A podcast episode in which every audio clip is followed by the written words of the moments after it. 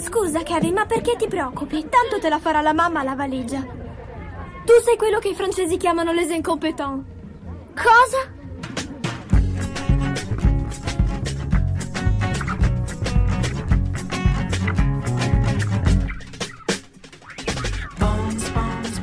Ciao gente, episodio 30 degli incompetenti, un podcast di cinema come ce ne sono tanti. Io sono Andrea Basti, con me anche questa volta ci sono Francesco Chignola, Ciao. Lorenzo Bertolucci Ci sono e è tornata a trovarci, non capiamo ancora bene perché, Cristina Resa. Ciao Cristina. Ciao. In realtà abbiamo costretto a venire qui perché ben tre film su sei hanno Woman nel titolo e ci sentivamo sinceramente un po' inadatti a, a coprire questo ruolo. Quindi io sono una donna, come titolano Esatto. i giornali. Noi avevamo deciso che sei il token femminile di questa Esatto. puntata. Quindi ti facciamo partire subito e ti diamo l'ingrato compito di eh, introdurre il film un po' più complicato della puntata, forse uno dei due più, più complicati della puntata, non solo per la tematica ma anche per il nome del regista. Quindi ti lasciamo parlare di Pieces of a Woman, disponibile su Netflix. Vai Cristina, l'abbiamo visto tutti, quindi poi avremo ognuno tutti tranne sua. me. Se... Non l'hai visto tu? Eh no, non l'ho visto. Vergogna, abbiamo visto C'era tutti Ma è come se- ma è come se l'avessi Woman nel visto. titolo e non l'ho voluto vedere. non l'ho voluto vedere. È come se l'avessi Ho visto. guardato Pieces of a Male Man, Manly Man, Va che bene, è bellissimo. Allora io vi parlo di Piece of a Woman, diretto da Cornel Mundruzzo, a quanto pare si pronuncia così il nome di questo regista ungherese che ehm, è stato il regista di eh, White God eh, e Una luna chiamata Europa, non so se qualcuno di voi l'ha visto, io non ho visto nessuno di questi due film, ma... Quest'ultimo è su Prime anche in Sì, Italia. Esatto, infatti sì. L'avevo iniziato questo Europa, ma poi eh, per problemi di audio non l'avevo finito. Sì. Primo- Grazie, primo film- ringraziamo Amazon Prime che ha sempre del bellissimo servizio. Questo- sorprese sì. riguardo l'audio sempre fantastistiche. Il primo film è- eh, ha vinto Uncertain Reg- Regard, che ho pronunciato benissimo nel 2014, eh, quindi è un regista eh, premiato, eccetera. E questo film è andato a Venezia 77. È sceneggiato dalla compagna mm, che si chiama Kata Weber. E loro sono una Si chiama. Cata Web come il portale, quello delle, delle mail. Ogni volta lo dico anch'io. Scusa, Cristina. Ok. Eh, il livello è questo, mi dispiace. E vabbè, loro sono una coppia, cioè lavorano sempre insieme. In- Per questo film pare che siano ispirati purtroppo a eh, una, mm, diciamo, un'esperienza personale e questo è abbastanza diciamo, agghiacciante perché ora vi racconteremo di cosa parla il film. Allora, in sostanza racconta la storia di una giovane madre che è interpretata da Vanessa Kirby che ricorderete nel ruolo della principessa Margaret eh, in, in The Crown, e mm, parla del, del suo processo di elaborazione mm, del lutto e della perdita dopo eh, diciamo un parto piuttosto difficile che si è, si è concluso purtroppo con la, con la, mm, morte della figlia pochi- dopo pochi minuti. Racconta tutto il suo percorso di, di, mh, di accettazione della perdita e ehm, anche nel modo in cui lei decide e sceglie in modo molto personale di elaborare il trauma. Questo film nasce come una- un'opera teatrale, questo è molto interessante perché l'opera teatrale è sempre scritta ovviamente dalla sceneggiatrice Kata Weber e l'opera teatrale si componeva di due, due atti che sono diciamo i momenti più importanti, più forti, più, più riusciti del film. E, diciamo, il- la scena del parto e la scena della, mm, della cena che esplode in una serie di sconti e recriminazioni, della del, del pranzo in famiglia, scusate, che esplode in una serie di recriminazioni. Questi due momenti, diciamo che nel film sono messi in scena con eh, due, mm, due piani sequenza di cui hanno parlato praticamente tutti, sono molto belli, mo- molto raffinati, molto ben girati e diciamo che sono ehm, i momenti di- più forti e i- il, il perno, il cuore di- de- de- dell'intero film. Il film si apre appunto con ehm, la vita di coppia, una vi- racconto della vita di coppia di Marta, che è interpretato appunto da Vanessa Kirby, e Sean, che è interpretato da Shia LaBeouf. Vogliamo Che, diciamo- problematizzare subito Shia LaBeouf e poi ce la togliamo dalle, da- dalle palle questa questione. Sì, Diciamo che... eh, diciamo che, ehm, vabbè, eh, devo proprio parlarne io di questa cosa. No, no, di- diciamo che pre- premettiamo che insomma le ultime notizie Esatto. su Shia LaBeouf, su quello che è uscito, diciamo che non, non tracciano proprio un ritratto fantastico di questo comunque bravo attore che, però... Soprattutto in un film come questo, diciamo, eh. che, che, parla di... che, che racconta, mette in, scena, in scena una figura femminile e parla di un trauma legato proprio al, al, alla maternità, Shia LaBeouf non è stata una scelta proprio felice a posteriori.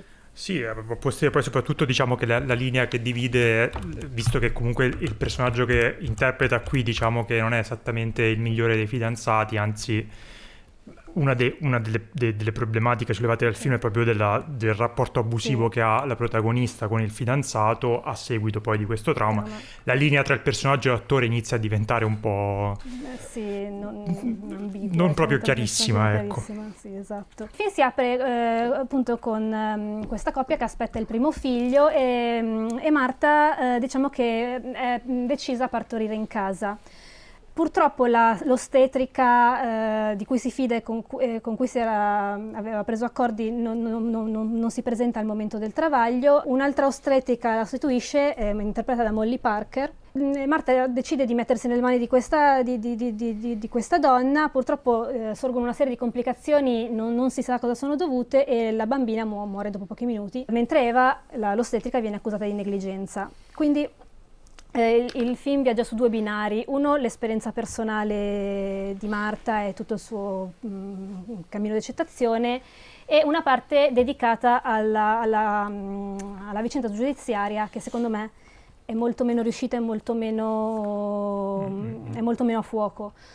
Sono anche, eh, in qualche modo eh, rappresentano anche le due anime del film che secondo me non, non riescono a, cioè non hanno un equilibrio tra loro, cioè una, una Un'anima molto mh, mm, intima, personale, che racconta la vita quotidiana eh, e come questa donna vive questo trauma nella vita quotidiana e del suo rapporto con, con il compagno e con la madre e di tutte le pressioni sociali che accompagnano mm, questa esperienza traumatica e invece eh, la parte diciamo in cui eh, il mondo esterno entra in questa storia, in questa storia personale, quindi la, la, vicenda giudiziaria, il processo occupa la seconda parte del film che secondo me è la meno riuscita. Mm-hmm. Allora, io devo ammettere che secondo me eh, i, due, i, due, autori fanno un lavoro incredibile nel mettere in scena eh, questo dramma eh, nella sua dimensione quotidiana, cioè tut, tutte, eh, il rapporto tra i due, il rapporto di Marta con la madre, che tra l'altro è uh, una strepitosa Ellen Barstein, un personaggio odioso e, e molto riuscito secondo me. Mm-hmm. Tutti i vari meccanismi che si creano quando uh, si perde diciamo, uh, una persona cara, un figlio e quindi i, i cambiamenti che eh, avvengono anche nelle, nelle, dinamiche di coppia, le persone si allontanano, i rapporti si disgregano, eccetera. E questa parte secondo me è, è molto riuscita anche grazie all'interpretazione di, di, Vanessa Kirby, che secondo ha vinto me... la Coppa Volpi lei. Sì, ha vinto la Coppa co- e ha meritata. ha meritata, ha ragione, perché lei è clamorosa e il personaggio secondo me è scritto molto bene, anche perché la, la sceneggiatrice ha fatto tutta una ricerca ha parlato, ha letto testimonianze di donne che hanno vissuto lo stesso trauma e le ha cercate di eh, inserire tutte nel personaggio di Marta. E questo secondo me si vede, cioè, io ho veramente trovato che, si, che con il suo personaggio si, si, si instaura un'intimità emotiva strettissima, cioè noi spe, spettatori la, la, la, riusciamo a sentire, la capiamo, cioè, le siamo vicini, anche eh, quando le persone accanto a lei non la capiscono. Lei ha deciso di vivere il suo trauma a modo suo, fa delle cose che le persone accanto a lei non comprendono e per questo si creano le spaccature, però noi riusciamo a capirla e questo secondo me è anche grazie alla, alla scrittura del personaggio. Come dicevo prima, eh, quando questa um, intimità emotiva che si crea con, con, con, noi spettatori si spezza quando il mondo esterno entra nella, nella esperienza intima. Quindi diventa come se ci fosse, uh, come se il film fosse molto europeo nel, nel modo in cui in, si eh, racconta i personaggi in modo intimistico e più, diciamo, ora non vorrei dire americano nel modo in cui espone altre problematiche o, fa sì, o rende la, la, vicenda diciamo emblematica perché a un certo punto la vicenda da molto personale diventa un, emblematica, un simbolo Marta tu, rappresenta tutte le donne eh, mm-hmm. e eh, in qualche modo la sua la sua storia diventa metaforica, ehm, ci parla della vita e di come, ora non vorrei spoilerare, però c'è un, questa cosa è, è evidente e chiara nel finale che è assolutamente didascalico e anche secondo me in modo piuttosto goffo. Sì, sì, poi è molto fuori tono anche rispetto sì. al resto del film, che è abbastanza intelligente, mentre invece io, tra l'altro, ho, ho avuto problemi con, en, diciamo, con il, entrambi i finali, sia quello, diciamo, eh, nel, nel, processo, cioè del, del monologo. Sì, del monologo eh, che per quello dico, sembra quasi una, sembra un legal drama di quelli proprio... Sì, sì, sì Eri in Brokovic, non so come... Sì, sì, no, no, ma è quasi, non dico in televisivo, ma neanche, semplicemente sì. proprio molto didascalico.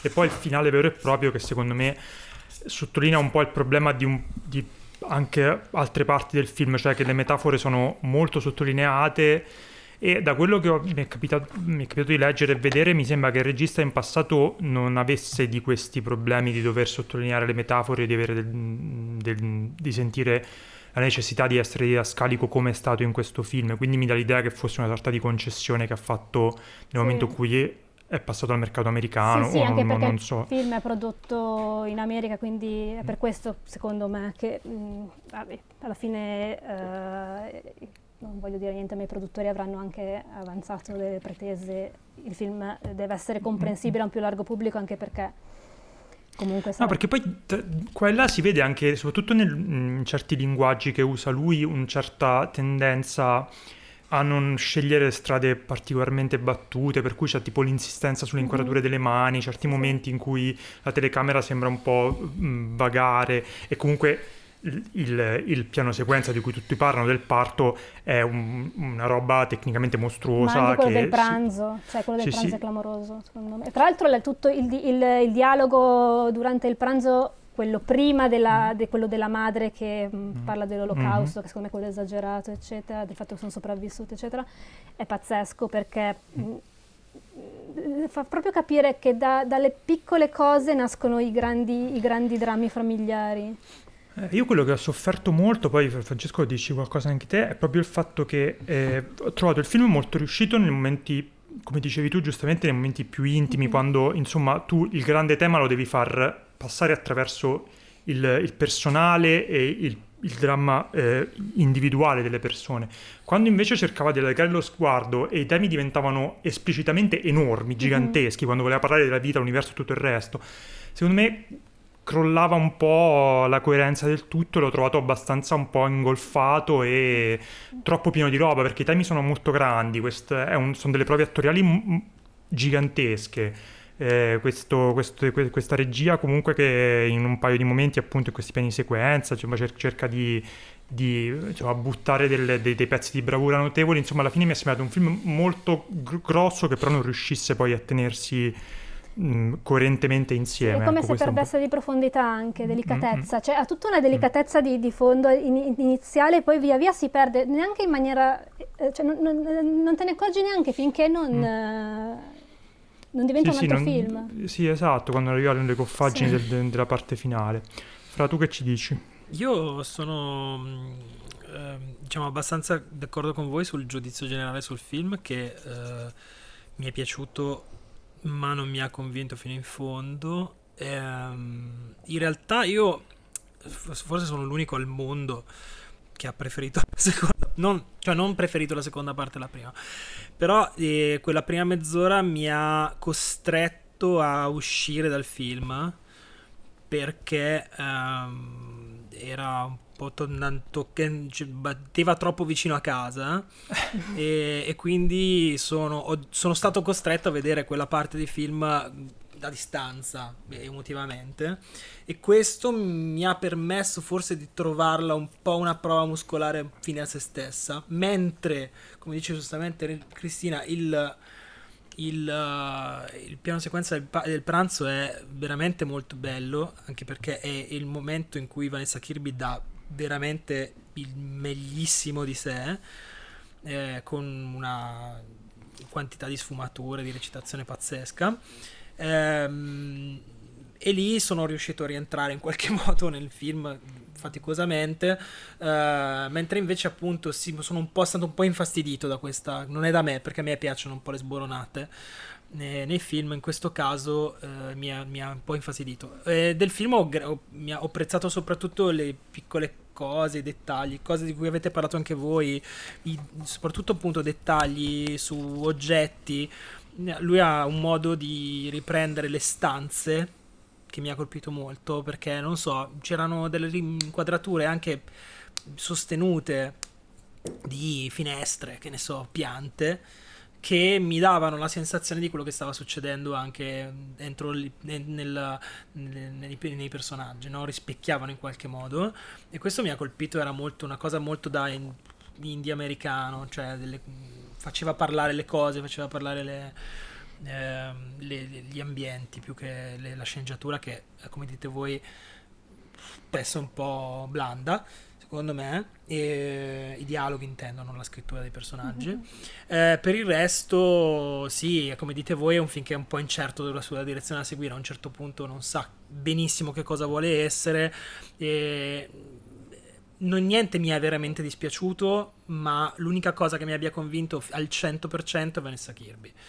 Eh, proprio per una, anche, anche nella, nella nella sequenza dei monologhi che a voi non, tanto non è piaciuta, in realtà a me piaciuta perché mi piacciono anche le cose un po' banali e, e prevedibili come I quella. procedurali, vuoi piace, legal esatto, drama con il, legal la moralona alla fine. Esatto, non era, cioè, secondo me invece il finale bah, mi ha fatto scrollare le spalle, come dire eh, non era necessario, boh, no, eh, non diciamo di più, eh, per chi non l'ha esatto, visto, sì. però la metafora dei, emergeva uno anche dei, esatto, prima. Succe- era sufficiente, è uno dei finali meno necessari della storia del cinema, però se gli piace così, eh, buon per lui.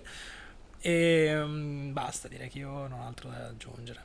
Comunque so, Beh. è un film che quest'anno va visto, cioè uno dei film da vedere propri occhi. Sì, sì, va, si guarda, se non altro per la Kirby e per quello che ha fatto. Sì. Tra l'altro continua ah, a farmi ridere perché, perché per, per, chi gioca ai videogame Kirby è un personaggio da Nintendo, quindi ogni volta che qualcuno dice che la Kirby è molto brava mi fa pensare a questa palla viola.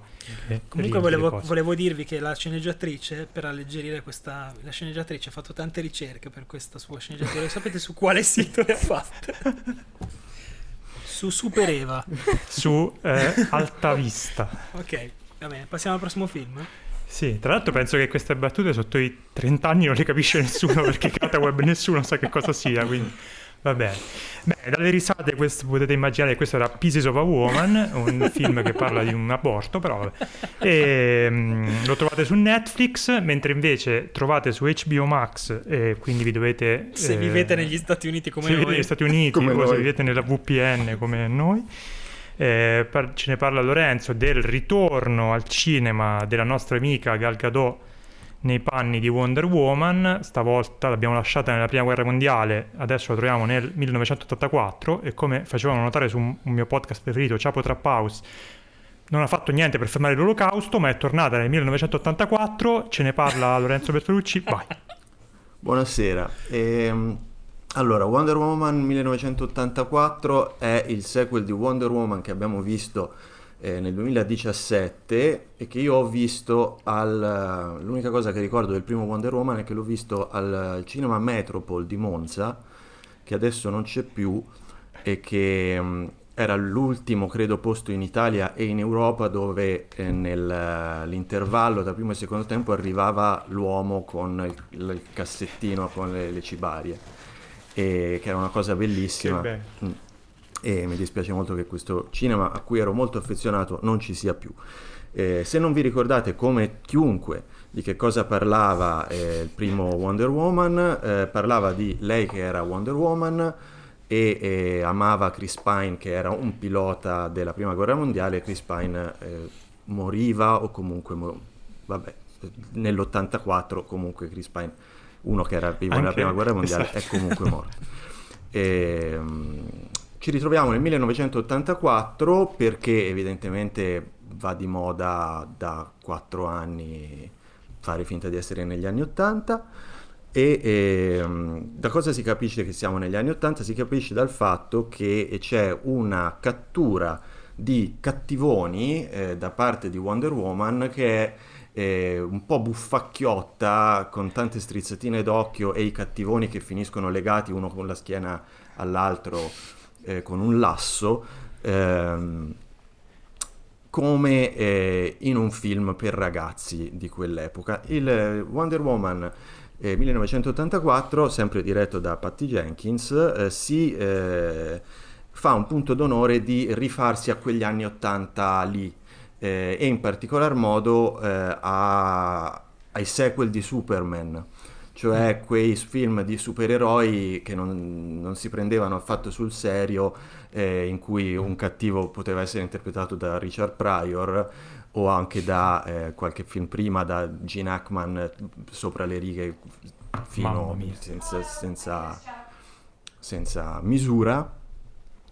E, e, appunto ci sono un po' di, di buffoncellate, roba che eh, per vent'anni e si diceva eh, madonna quanto è invecchiata male e poi di colpo qualunque merdata fosse stata scritta a pennarello su una, una VHS è diventata fighissima perché la gente della nostra età eh, fa schifo e, e ehm, non siamo quindi, mai cresciuti purtroppo. esatto e quindi abbiamo adesso il potere abbiamo il potere abbiamo adesso. il potere sì eh, da, un lato, da un lato da un lato è bello cioè quando c'è gente eh, no, vabbè, entro, inizio a parlare di Dave Filoni e non è il caso, però...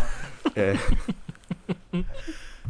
ecco, diciamo, eh, questi anni 80 qui eh, poteva essere anche un'idea carina. Il problema è che eh, il film dura quanto il periodo che è intercorso nella realtà tra il primo e il secondo Wonder Woman. Il film dura 73 anni e eh, ha il problema di rifarsi non solo a questo tipo di eh, film supereroistico ma anche a qualunque altra cosa sia stata creata dall'uomo. E ehm, ha una, una, trama che va veramente da tutte le parti ehm, e nel suo andare da tutte le parti ovviamente mh, perde per strada, introduce personaggi che poi non, non, a cui non sa che fine far fare. Eh, ci sono delle, dei lunghi intermezzi eh, stratosfericamente inutili o eh, buffoneschi. La, la, la, cosa che vorrei dire senza sembrare uno di quelli che si lamentano eh, del, della mancanza di realismo nei film di supereroi, che poi come si sa questa genera Nolan, questa, questa cosa, eh, il, è, questo, questo, film è una, una sequela di eh, scelte di sceneggiatura eh, prive di senso che riescono a non rendere comunque il film più divertente non è che siccome ci sono un sacco di buffoneggiate allora il film comunque è molto divertente, eh, ci sono un sacco di buffoneggiate che più, più, spesso che no ti fanno dire ma perché cazzo sta succedendo? Sì, sì ma secondo me quello è, è, un problema del fatto che il film è molto noioso e dura infinito e quindi poi ti soffermi a, a pensare alle assurdità del film, tipo ad esempio io... Una cosa che dopo se no mi dimentico, cioè fondamentalmente il personaggio di Chris Pine, che tanto lo sanno tutti, si vede nei trailer, ritorna in qualche sì. modo, fondamentalmente eh, quando lei eh, esprime il desiderio di far tornare in vita Chris Pine, non è che eh, lui torna dai, dai, morti, insomma, sì, cioè lo mettono lui. nel corpo di una persona. Sì. E quindi quest'altra persona è tipo, tipo get out, cioè rimane una sorta di intrappolato nel suo corpo finché poi non decide che Noi Chris non lo Pine vediamo è... perché noi dopo eh. due, due minuti vediamo Chris Pine, però sappiamo che in realtà c'è quest'altra persona che per due settimane è stata posseduta da Chris Pine. È stata posseduta e... anche da Gal Gadot. Da Gal Gadot e non se lo ricorda poi alla fine, e che è la cosa si fa delle domande etiche eh, esatto. sulla cosa. E si poteva tranquillamente risolvere in altri modi, ma anche il fatto che Pedro Pascal, che è il cattivo del film, che è una specie di misto tra eh, appunto questi cattivi di, di, eh, di Superman e una versione cartunesca di, di, di, Michael Douglas in Wall Street, diciamo, una roba del sì, genere. Secondo me eh, eh, Trump sudamericano, è, come l'hanno definito, è molto sì, preciso e punto. Cioè, è evidente che voleva andare da quelle parti lì, secondo me. Sì. È. È l'unico che mi pare che si sia, Pedro Pascal intendo che si sia studiato i compiti a casa e che abbia capito com'è che doveva eh, interpretare lo spirito del film e infatti le sue parti, come diceva giustamente Francesco, tutta la persa in questo mare magnum di, di film che va da tutte le parti, c'è eh, un film di un'ora con Pedro Pascal e la sua linea narrativa che è una cosa un po' alla, ai confini della realtà molto carina. Eh, anche lì basata su una, una scelta di sceneggiatura un po' priva di senso, del tipo che cazzo di desiderio è, voglio diventare la pietra dei desideri. Questo è spoiler comunque. Sì. Ah, eh, tanto l'avete ragazzi, vista. Chi se ne fotte, infatti. Eh, e- Mm, No, là- infatti, cioè, per, per me è assurdo che appunto da una parte c'è Pedro Pascal che è bravo e fa la sua roba tutta 4000 metri sopra Mm-mm. le righe e ci sta anche. Dall'altra c'è il, famoso duo di improvvisazione comica Gal Gadot e Chris Pine, bravissimi, eh, tu li, li- li assumi per quello, li fa- fate, fateci ridere Sì, proprio. Che hanno questi siparietti insopportabili e, e sono incapaci entrambi. Particolarmente dispiace dirlo, Gal Gadot secondo me è tipo veramente mm, non è capace di fare questa roba qua. eh, Sì, ha solo ma neanche l'altra roba, ma cioè è non- solo molto alto, cioè eh, si vede che era, è una modella cento volte prima di essere un'attrice, e dispiace dirlo. E poi tra l'altro mi hanno fatto notare che si, si pronuncia è- Gadot. Gadot. Mi hanno fatto notare questa cosa che non avevo notato, cioè che è talmente piegati sulla incapacità di Gal Gadot, che vive da 100 anni in America e ancora parla l'accento, in, con l'accento israeliano, che tutte quelle, eh, le amazzoni nell'isola loro, parlano tutte con l'accento israeliano, israeliano per giustificare il fatto che lei non è ancora capace di, di avere un accento normale. Beh, guarda, Soprattutto che- se guarda Schwarzenegger, scusami, Sì. Schwarzenegger è tutta la vita che vive in California e ancora parla come se Sì, fosse... Sì, quello è vero, è stato anche il governatore. E niente, cosa, si è capito cosa penso del film. eh, Ti è piaciuto molto? No, non mi è piaciuto molto, mi è piaciuto più che a te. E non, lo- cioè, non riesco a odiarlo perché alla fine, eh, stranamente, non mi sono neanche annoiato più di tanto. E c'è appunto eh, una co- una- un bel film sulla- sullo yuppismo malato anni 80 ehm, che diventa un racconto morale però stram- sopra le righe immerso in un film di Wonder Woman di cui mi fregava veramente niente con, con Kristen Wiig eh, come al solito eh, che fa Kristen Wiig eh, tutta timida e poi diventa una roba che non vi sto a dire perché non voglio, non perché non voglio spoilerare ma proprio non ci voglio pensare e boh, avete da aggiungere altro a questo film? Vai Cristina, No, allora, in realtà a me fa arrabbiare il film, sinceramente. Te faceva molto arrabbiare anche il primo. molto- Mi faceva molto arrabbiare anche il primo, di cui ricordo solo che c'è una parte in cui Pine spiega le cose a Wonder Woman. eh, lo- io lo chiamo mansplaining the movie, però è piaciuto molto a- alla critica americana, quindi vabbè. eh, è un film femminista, lo considero un film femminista, io lo considero un film mal riuscito e non femminista. Comunque, in ogni caso, quello comunque era pensato, c'era qualcosa dietro, c'era un- un'idea su cosa fare. In questo film ci sono questi due personaggi femminili che sembrano veramente scritti nel 1984, cioè nel senso che Diana è caratterizzata esclusivamente dal fatto che le manca il suo grande amore e non è andata avanti con la sua vita. E questa 70 è la- anni. 70. E questa è la caratterizzazione. Lei non ha, non- è, è Wonder Woman le manca il grande amore della sua vita. Punto. Sì, lei ha Barbara fatto se- Miner- 70 anni di, di stare seduta al bar da sola a, sì, sì. a mandare via quelli che ci provavano. Io ricordo che nel primo c'era una, una menzione della sua bisessualità, cosa che è confermata. Wonder Woman è bisessuale, qui è, è sparita questa cosa. Eh, ma perché il suo che grande amore ricordiamo nel primo è andato a letto una volta con Chris Pine e per Esatto, 70 anni ha portato il lutto. Lei, perché- allora, lei è, Sì. eh, esatto, si è innamorata, il suo grande amore è letteralmente il primo uomo che ha incontrato, Mm-mm. cioè, n- non lo so. Mentre sì. Barbara Minerva è, è identificata dal suo desiderio di essere popolare e desiderata, punto.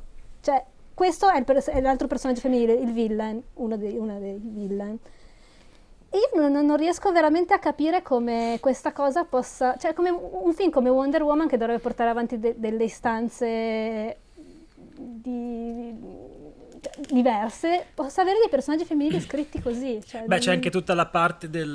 Um, c'è, c'è tutta una insistita parte di una ventina di minuti sul catcalling, in cui lei praticamente. Sì. Eh, che poi viene completamente abbandonata, però diventa una cosa completamente irrilevante nella trama. Però a un certo punto sembra che il film parli di quello, perché c'è lei che eh, viene viene molestata, oddio, sì, viene, sì, viene molestata per strada, per strada la salva poi... Wonder Woman, e poi, oh. sto raccontando la trama del film a questo punto, e poi dopo quando lei acquista questi strani poteri, eh, il, eh, il, primo con cui se la prende giustamente è quello che, le, che, la, che la... Però poi ci sono tutte... La cosa che mi ha colpito, poi ti faccio continuare, è che in realtà ci sono tantissime, cioè tantissime scene nel film in cui c'è Gal Gadot che passa e ci sono gli uomini dietro che fanno uh, ah, mm, ehi tu, mm, così. E secondo me è voluta questa cosa, cioè quello è il tocco tra, tra virgolette eh, femminista, chiuse virgolette, che ha voluto dargli Patty Jenkins, però secondo me poi a un'ora e 40 di film la cosa diventa completamente irrilevante rispetto mm al resto dei temi. No, anche perché, cioè, voglio dire, anch'io che non sono il re della sensibilità su questi temi, però ho detto, ma cazzo, è Wonder Woman, può salvare tutto il mondo e il suo unico desiderio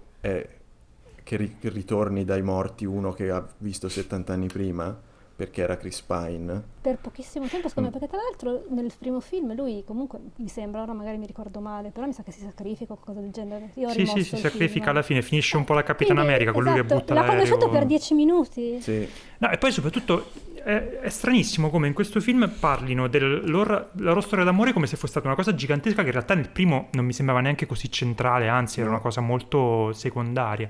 Tanto che quando lui si fa riconoscere dice una frase che secondo me nella testa dei sceneggiatori era ah, la famosa frase che aveva detto, che tutti conoscono, no? quella sì. con cui lui si fa riconoscere. Non dici, può piovere per sempre. Esatto, tipo, cazzo, come se fosse, capito, la cosa che aveva definito il personaggio e la loro storia d'amore importantissima mm. che tutti aspettavamo che tornasse, insomma. Quindi sembra veramente un film... Cioè, cioè, l'unica cosa che ho apprezzato è che è veramente un film che non assomiglia poi in realtà a, a, a, molto altro di quello che si vede adesso dei film di supereroi. Il problema è che è, or- è orripilante, è, noiosissimo e, e, va in, come diceva Lorenzo, va in 200.000 direzioni tutte sbagliate no, fondamentalmente. No, poi perché sì. poi...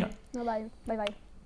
No, poi chiudo qua. Cioè, anche il, il, il quello che è la tematica base che viene esplicitata in uno stranissimo prologo eh, ambientato, diciamo, quando eh, lei è, è, bambina, cioè che non bisogna prendere scorciatoie, questa dovrebbe essere più o meno la morale del film, ah, e sì. poi eh, si ricollega alla, mm, insomma, all'idea che il personaggio di, di, Petro Pascal rappresenti tutto l'edonismo e la, l'avidità degli anni Ottanta, diciamo così. Però poi lo fa in una maniera talmente goffa e stramba, forzando tantissimo la trama in questo senso, tanto che appunto il film stabilisce delle regole di questa cavolo di pietra che esprime i desideri, poi in realtà eh, tipo il personaggio di... di ehm, come si chiama lei, l'altra? Kristen Wiig. Eh, eh, Kristen Wiig. Kristen Wiig ne esprime due di desideri, mentre tutti gli altri ce n'hanno uno solo, cioè non si capisce bene esattamente come funziona questa cosa, per poi insomma, cercare di forzare tutto a martellate su questa, su questa tematica del non, non, non, non, bisogna cercare scorciatoie, ma mi è sembrato veramente di una goffaggine e di una noia immortale. Scusami Cristina, ti ho interrotto. No, dicevo che comunque il film si conclude anche con tutta questa parte, praticamente, come diceva Lorenzo, sono questi momenti di comicità, poi diventa ipermoraleggiante, cioè eh, ti fa fa la morale in un discorso lungo, monologo lunghissimo e assurdo che ti fa proprio capire, secondo me, la differenza tra eh, il modo in cui eh, la Marvel porta avanti delle storie, a me è venuto in mente Endgame per esempio, succede una roba tragica e, e il modo goffo in cui invece eh, questi film della DC non, non riescono a... Eh, cioè, buttano lì queste, questi temi questi te, giganteschi senza, nel senso, senza un contesto, senza, cioè, li buttano lì così. Non, uh... Sì, sì, cioè, c'è, c'è, da dire che non hanno fatto, cioè, rispetto, ovviamente rispetto alla Marvel, la DC non è mai riuscito a fare un, un lavoro sui personaggi sì. tale per cui tu sai sai che quel personaggio incarna quei valori, ha quelle caratteristiche e quindi poi puoi giocarci Cioè sopra. non c'è equilibrio e- esatto in questa e, cosa. e- e- insomma parlare anche di temi più grandi sempre considerando che si tratta pur sempre di film di supereroi però farlo con un cast di personaggi di cui le direttive ce l'hai ben presente se le hai seguite queste ogni film i personaggi sono diversi però danno per scontato che tu sappia esattamente come si muovono che, quali sono le loro priorità e quindi poi appunto quando poi il film non si cioè tra l'altro io ho sofferto molto il fatto che dove cioè i riferimenti agli anni Ottanta in realtà io non è che ne abbia visti così tanti da, da giustificare l'ambientazione in quegli anni lì. Cioè, c'è la scena, c'è il- il- la scena in cui lui prova gli outfit e appunto questi. tra Sì, cioè, tra- altro ha un ritmo stranissimo quella scena. Cioè, di solito i montaggi di outfit sono ta ta ta ta con lui che cambia ogni volta outfit e, tu- e invece lì allunga le, le- le C'è scene. anche quella Mm, cosa fri- tipo bianco, rosso e verdone con lui che scambia il cestino della spazzatura per arte moderna, che è una gag che si è vista 5.000 volte. È una cosa terrificante, va. Quindi sì, abbiamo altro da dire di questo No. bellissimo... No, io volevo, di- volevo dire che eh, in realtà eh, ho uno strano rapporto con questo film. Basti lo sa perché eh, ogni volta che lui ne parla male mi avevo voglia di difenderlo. e, mm, non lo so, eh, mia- quello che penso del film è quello che ha detto Lorenzo prima, cioè eh, c'è un film eh, che non c'entra molto con Wonder Woman, secondo me molto divertente, riuscito, con un buon protagonista carismatico, di un'idea simpatica e che dice delle cose sia sull'America degli anni 80, con la fondazione dell'America di oggi negli anni 80, per capirci, molto sfacciato e chiaro, non è che sia una cosa molto sottile, però buono. E poi dopo intorno c'è un sacco di roba che non funziona, cioè il film in sé è abbastanza sconclusionato, però comunque ehm, quello che dicevo è se adesso voi mi, mi, mi diceste eh, vuoi rivedere Pieces of a Woman vuoi rivedere Wonder Woman 1984 stasera, io stasera rivedrei Wonder Woman 1984, che è brutto ma mi fa più simpatia. Finito. Bene. Eh, lo metteremo nella fascetta del DVD. Preferisco rivedere questo piuttosto che Pieces of a Woman. Ok. Oppure brutto ma fa simpatia, pu- puoi farlo. Assolutamente. Non è uscita la cosa dei fuochi d'artificio come grande sorpresa. Ah, giusto, Ah, però- giusto. L'altra, l'altra cosa bellissima, Buona, è, ma- cioè potremmo fare, no, vabbè, che- potremmo fare un, un lunghissimo elenco delle cose di cui Chris Pine si stupisce come diavolerie moderne che in realtà avrebbe dovuto tranquillamente conoscere, che vanno dalle scale mobili alla metropolitana, che tutte nel- cioè, nel- durante la prima guerra mondiale erano realtà eh, ben conosciute, ma la più bella di tutte è quando lui volando nel jet invisibile di Wonder Woman si stupisce e rimane basito da questa diavoleria moderna che sono i fuochi d'artificio. E non il fatto che sta volando su un jet invisibile. No, sono i fuochi d'artificio la diavoleria moderna. Non il fatto che sta guidando lui il jet invisibile. tra l'altro. Sì, esatto. Vabbè, vabbè, qui però entriamo in un territorio che non ci, Che sì, pia- esatto, che non ci piace. diciamo che non ci non è- piace. non è realistico questo film di supereroi. esatto. Esatto. Bene, no, questo beh, era il bello e bravo Wonder Woman 1984. Adesso passiamo Sì. a un film eh, che in realtà in pochi hanno visto, ma noi abbiamo visto tutti e quattro, credo. Shadow in the Cloud. Vai giusto? Francesco, parlacene. Yes. Sì, eh, brevissimi perché stiamo andando in una lunghezza esasperante No, no, stasera. Ma si sapeva che stasera questa siamo sarebbe e un puntatone. Vaffanculo, vaffanculo. Allora, Shadow in the Cloud è stato il, eh, il primo film del 2021, l'anno della rinascita, come direbbero eh, quelli che non capiscono un cazzo. e quindi ehm, è stato un modo divertente per iniziare l'anno perché è un film eh, insomma, che vi, consiglia- vi consiglieremo, In tre? mi sembra, no? Tranne No. Lorenzo di No. guardare. No, no, no, no. Io lo straconsiglio. Adesso vedrai. Sarei stupito da chi que- questo film non l'ha sopportato tanto. Vai. Ok, va bene. Allora, Shadow in the Cloud, di cosa si tratta? È un filmino piccino picciò eh, che nasce da un'idea di Max Landis. Qui torniamo come abbiamo prima Stefano detto. Corsi, stavate per dire. nasce un'idea di, di- di Max Di Landis Stefano che è più o meno lo stesso discorso che facevamo prima con Shia LeBoff. Sì, un po' peggio, de- devo po' dire. peggio, esatto. Max Max Landis Landis- merda Max senza nessun tipo Eh, di... Redenzione. è- è già, siamo già andati oltre. A parte il fatto che avevo capito da un'idea di Mark Landers. Salto mortale, catapulta infernale. Ecco, e insomma, Max Landis aveva avuto quest'idea, quest'ideuzza di questo film, e poi è successo quel che è successo, andate a cercarlo su Wikipedia, non rompete le palle, e, e la produzione ha deciso fondamentalmente di licenziarlo e di prendere una sceneggiatrice e regista eh, che si chiama Roseanne Liang, che non, credo che sia questo il suo primo lungometraggio, se non sbaglio, ehm, per dirigerlo. Ehm, eh, e lei praticamente l'ha riscritto da capo facendo un, mettendoci dentro un sacco di temi in realtà eh, estremamente cioè una, una, prospettiva estremamente femminile ah, io avevo capito che in realtà che... non avesse poi così tanto rischio o quantomeno è contesa questa sì, cosa qui poi... però io è contesa ma in cui dice che co- la, il, il, nocciolo del film è quello originale e... però alcune cose non funzionavano cioè, beh, mm. più che altro perché sono il, il, il, di suo l'ha messo nei dialoghi più che nel nocciolo. Eh, sì. Cioè, nocciolo eh, sì, è... sì, sì, esatto. E poi c'è que- un'altra cosa. Allora, il, il, problema di questo film è che stavolta veramente non, non ha senso che riveliamo cosa succede dopo no. mezz'ora. Non lo diciamo, lo diremo, però insomma, di, diciamo la premessa. Il prima, la protagonista del film è Chloe Moretz, che noi abbiamo insomma avevamo apprezzato da giovanissima nel ruolo di, di, di protagonista di Kick-Ass e poi dopo l'abbiamo persa un po' per strada, ma secondo me in questo film comunque si difende piuttosto bene. E, e questa, questa ragazza con una valigia misteriosa che sale su un aereo che sta partendo, siamo nel, nel bel mezzo della seconda guerra mondiale e, e ci troviamo in Nuova Zelanda e um, sale, sulla, sale, sull'aereo e dice io devo salire su questo aereo perché ho una missione, sono segreta, non potete chiedermi chi sono e cosa porto in questa valigia, ma dovete portarmi, uh, dovete portarmi in quest'altro posto, Samoa se non sbaglio. Mm-hmm.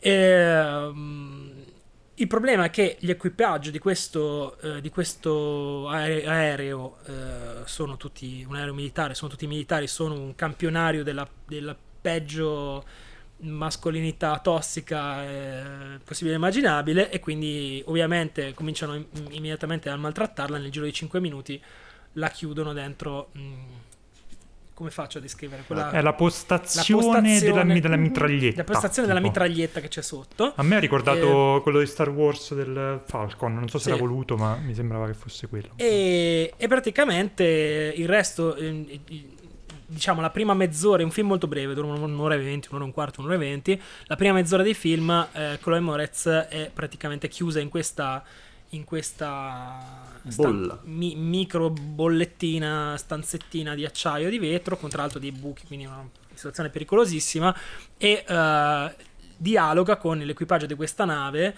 Uh, che poi è un cerca- aereo volendo. Eh? Questa nave. detto nave, Vabbè, una nave volante. Questo, cioè questa nave con le ali che si libra nel cielo che porta da un punto A e, no, di questo aereo e, e niente, un, potete immaginare, insomma, è una, è una, mezz'oretta molto tesa, claustrofobica, classica di questo tipo di esperimenti in cui è tutto giocato su, su quello che sentiamo più che quello che vediamo, lei si immagina anche i volti di questi personaggi, è una scelta molto, una, una, molto divertente, poi a un certo punto scopriamo eh, sia che cosa c'è nella valigetta misteriosa, che è una una parte della storia sia il fatto che questo aereo viene ehm, minacciato da una, un'entità, chiamiamola non naturale. non fa parte dell'equipaggio. No, non fa parte dell'equipaggio della nave. Ehm, quindi eh, il resto non ve lo raccontiamo perché effettivamente è abbastanza sorprendente. Eh, il film è, secondo me, eh, una cosetta piccolina ma molto divertente. Io me lo sono goduto, devo dire dall'inizio alla fine quasi senza rompere le scatole, tranne negli ultimi 20 minuti dove secondo me perde un po', perde un po' il filo, perde un po' la brocca, esagera un filino, ma il fatto di esagerare fa parte un po' della sua natura perché è un film che non si, non si ferma davanti a diciamo implausibilità o cose di questo tipo per fortuna. Uh, niente, purtroppo non è che vi posso dire altro perché non vogliamo raccontarvi che cosa succede, però eh, secondo me è una piuttosto divertente con tutti, con tutti, i limiti di un budget abbastanza risicato e che si vedono soprattutto nell'ultima parte, si vedono proprio quasi cioè delle, mh, come dire, gli effetti speciali sono abbastanza Ma però secondo me ha, ha- ha- ha preso il, cioè ha, ha usato le sue limitazioni nel modo migliore sì, beh, possibile. certo. Io sono abbastanza una contento. per mezz'ora di film, c'è una persona in, in una stanza, non si vede altro, quindi sicuramente quella parte lì il budget l'hanno usato bene, non c'è. Ehm, però è, insomma è fatto... Eh, eh. No, voglio, voglio sentire Lorenzo Simpatico, invece no? ha- Perché qua eh, adesso sì. qui sotto abbiamo perché sì, perché no. Da che parte che partiamo? Partiamo da perché, perché sì. sì. Vai, vai, Eh, vai. Sì, anche perché io ho In- in- sicuramente meno da dire. No, io ehm, mi sono entusiasmato perché è il film perfetto quando hai un'ora e mezzo di tempo e va tutto male nella vita e nel mondo e dici "Eh, voglio vedere un film dove c'è Chloe Moretz contro i, eh, i maschi tossici contro creature ugualmente tossiche su un aereo nella seconda guerra mondiale volano tutti c'è la jungla eh, scoppiano le cose e c'è da recuperare delle altre cose eh, e c'è la tensione e c'è e c'è il divertimento assicurato. Non c'è un minuto e mezzo di troppo, perché il film è veramente brevissimo, si passa ta ta ta da una, da una situazione di pericolo ad un'altra.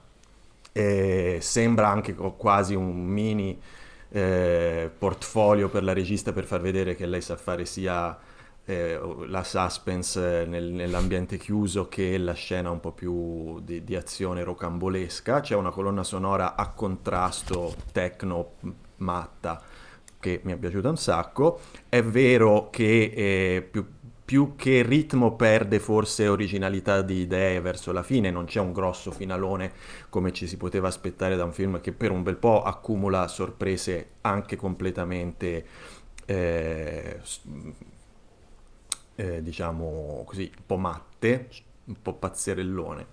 Eh, capisco la critica che fra poco ascolterete per bocca di Cristina e il- quello che io ho da dire a riguardo è che secondo me è talmente un, un McGuffin quello che eh, si rivela il, il punto dolente secondo la, la critica di Cristina che secondo me non, ehm, non influisce sul film eh, e uno giustamente potrebbe dire ok allora potevi non metterci o metterci un'altra cosa vero Eh, però ecco questo non mi eh, a me non ha, non ha rovinato, non ha rovinato il film.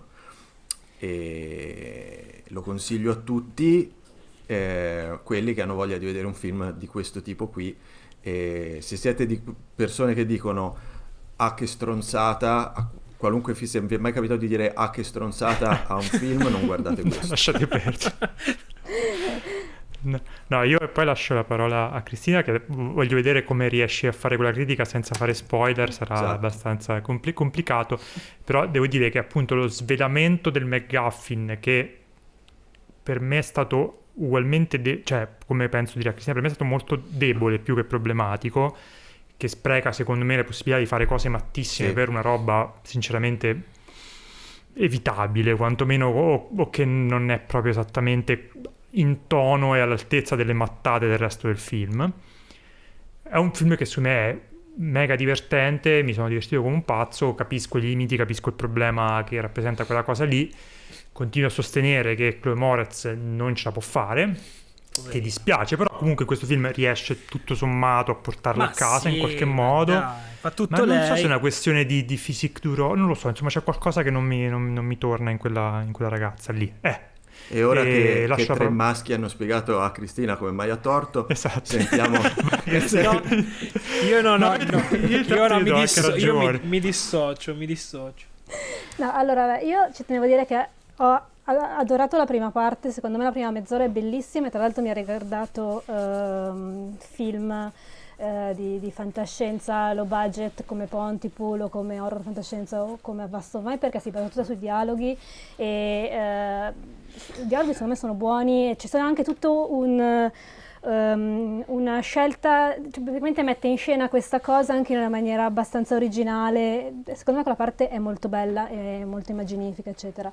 Ehm, la, la storia sembra proprio un- un- una, una storia da me, anche perché prende spunto da una nota un noto episodio dei confini della realtà, eh, um, diretto da Richard Donner, scritto da, da Mattison, che non citerò perché sennò eh, cioè non, è, non, è, dichiarato questo spunto, ma è chiaramente così, eh, che tra l'altro è stato anche, mh, mm, di cui è stato fatto un remake anche da George Miller, volevo dire perché ci tenevo a dire George Miller. George Miller. Eh, George Miller, no, ok. E, e quella, e, è, è, interessante, cioè, pen, io pensavo che sarebbe stato un film che mi sarebbe piaciuto molto, anche perché mi, mi, anche nella parte eh, più d'azione. Nella seconda parte eh, cert- lo, lo, si butta in cacciara, però comunque tiene sempre un buon ritmo e ben, eh, ben, diretto. Secondo me la regista ha un futuro come regista di film d'azione eh, o di, di, di, film fantastici, eccetera. Anche perché ho visto un suo corto proprio oggi, eh, quello che aveva girato Francesco.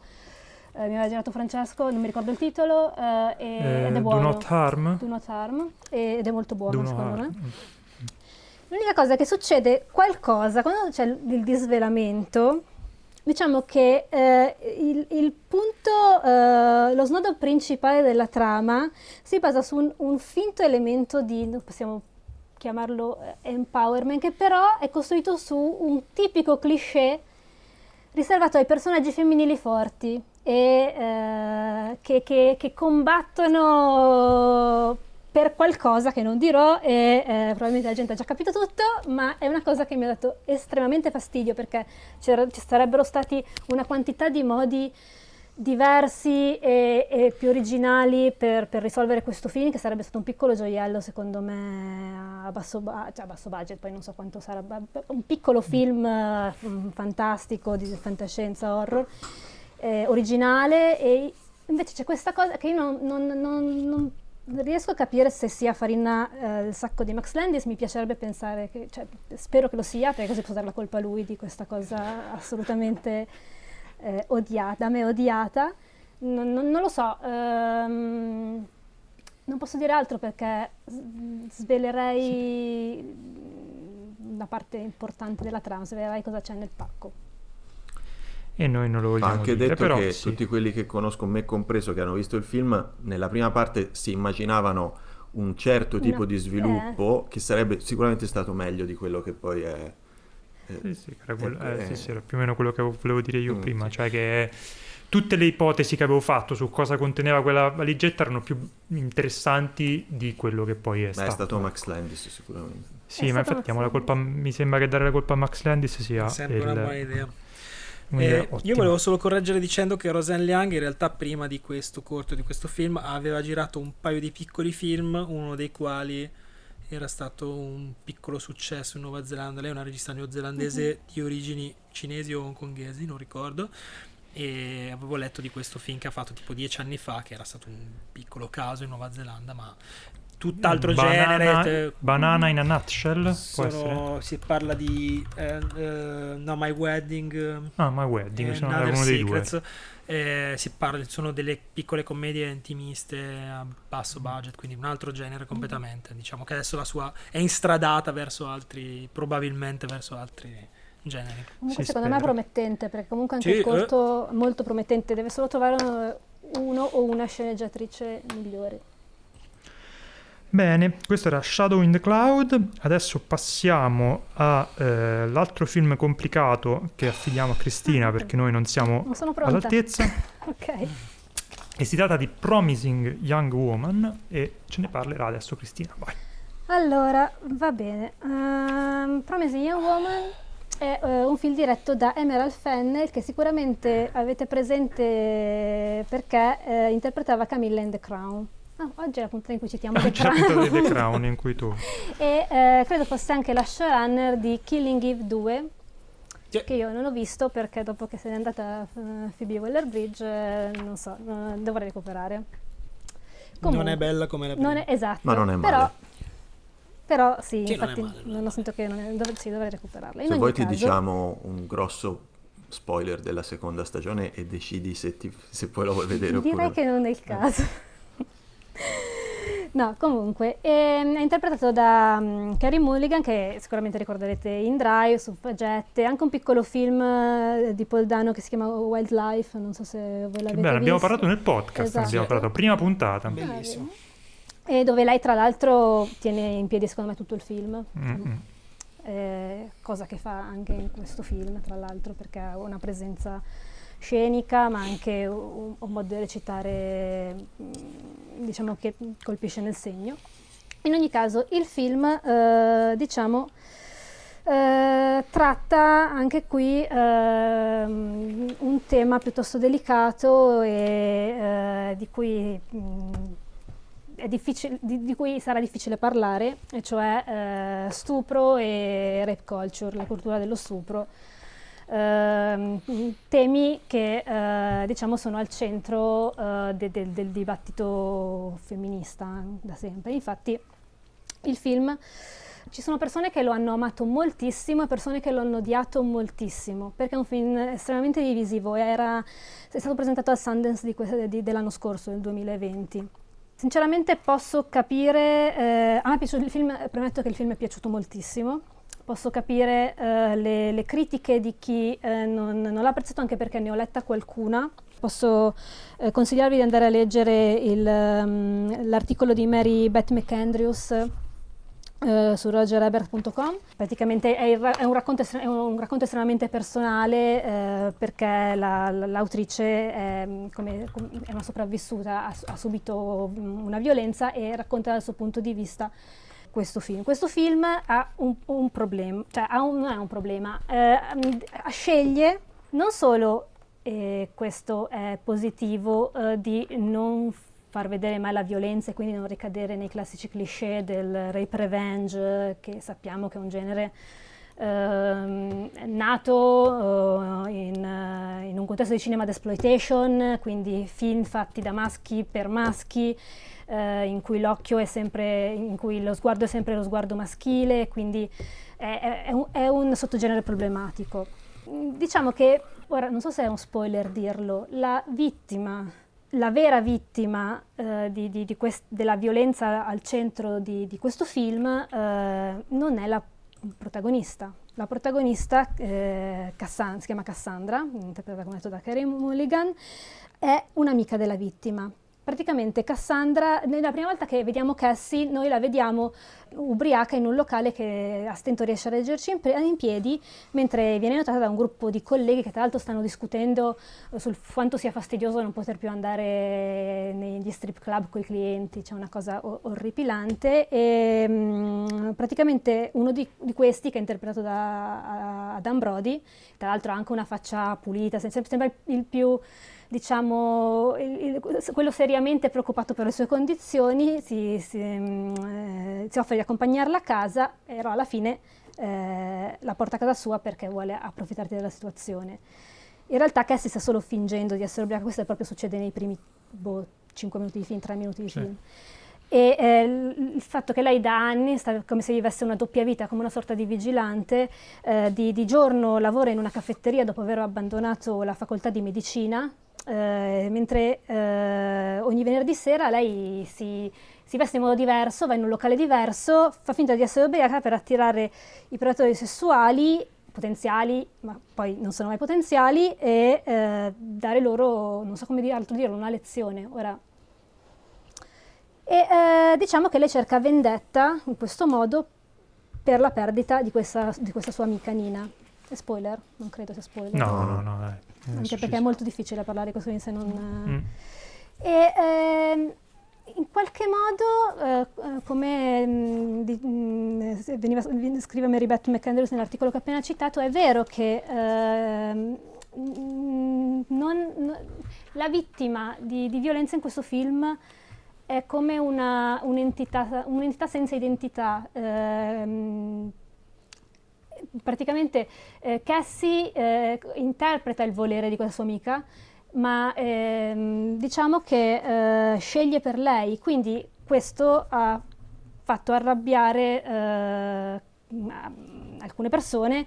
Eh, secondo me è voluto perché il film, secondo me c'è proprio un malinteso alla base del film. Il film è stato presentato, è stato anche venduto, eccetera, come un film di empowerment femminile, come un film eh, alla revenge di, ehm, eh, di Fer- Fergazzi, dice Fergazzi Non so se l'avete visto, Revenge. Sì, sì, sì, ho presente, ma non so, non ho, non ho idea di come si pronunci. Invece il film, non- secondo me, non parla di questo. Cioè, mm, il film, allora, secondo me non è, non è- non è un film di empowerment. Allora, eh, c'è Cassie che non ha bisogno di... ehm, è un personaggio molto forte, molto determinato, con una sua personalità fin da subito. È, ehm, in questa situazione lei sta cercando di elaborare il, la propria- il- il proprio trauma ed è come bloccata in questa situazione. È una situazione che, ehm, diciamo, ehm, ora è molto difficile parlare di questo film senza spoilerare, sinceramente, ok? Vabbè, mo- comunque, cioè, nel senso, possiamo anche un po' fregarci. no, no, vabbè, ma è degli come, no, spoiler, no, no, senso- cioè, dici? Sì. Sì, sì, dai. Cioè, è come se. ehm, è come se. Eh, praticamente non, Cassie non sta intraprendendo un percorso di autodeterminazione e emancipazione con questa tua vendetta che sta mettendo in atto. Ehm, è bloccata in- da questo trauma che non riesce a superare perché fondamentalmente è stata lasciata sola da una società che irrimediabilmente ehm, è costruita a misura d'uomo, quindi una società che eh, tende a difendere o a non credere eh, a- alle donne quando dicono di essere state vittima di, ehm, di violenza o, o di abuso. Il titolo, tra l'altro, Promising Young Woman, si riferisce a una, mm, una terminologia che si usa spesso nelle aule dei tribunali in questi casi per definire invece eh, l'uomo accusato di stupro, Promising Young Man. E me- e- in qualche modo è, come se eh, in, questi, in questi casi in cui non viene fatta giustizia, eh, la vittima sparisce, viene lasciata sola col suo dolore, non viene creduta e l'unica cosa che, che- che conta è in, questa, eh, in una cultura, eh, nella, nella cultura dominante, eh, il non rovinare la vita a eh, un giovane promettente.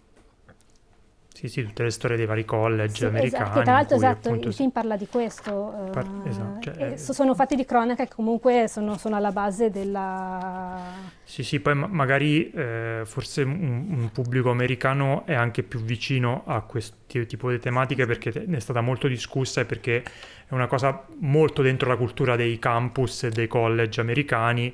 Eh, Non perché qui non ci siano questi problemi, ma diciamo che il modo di elaborare le cose in, in un, contesto in cui ci sono fra- fra- mh, fraternite, come si chiamano, insomma, Sì. quelle le, le- le frat house e quel tipo di mm, modo di, di affrontare questi problemi all'interno delle dei circuiti chiusi da noi magari è un, un attimino diciamo non diversa la cosa ecco.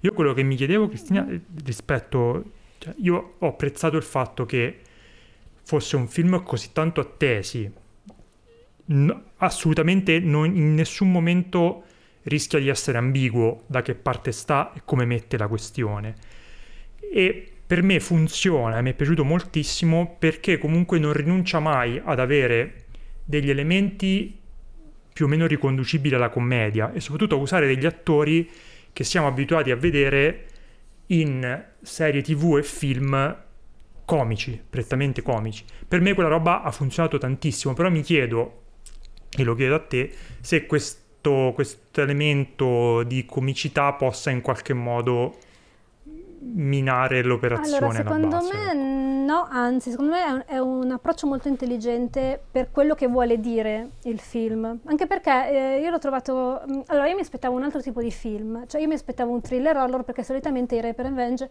sono thriller horror. Mh, invece eh, il film, vabbè, è diciamo che è un, è un miscuglio di codi generi. Eh, la rom-com, la rom-com indie e la commedia nera emergono più di altri, secondo me, in alcune, in alcune- in alcune parti. Anzi, la, la commedia romantica è centrale, cioè è proprio nella parte centrale, è una, quasi una commedia romantica. Però è incredibile come eh, questo, uso di genere sia, eh, subisca sempre un ribaltamento, cioè eh, succede qualcosa e viene ribaltato da, dalla, da, dal, diciamo, dalla scena successiva. O,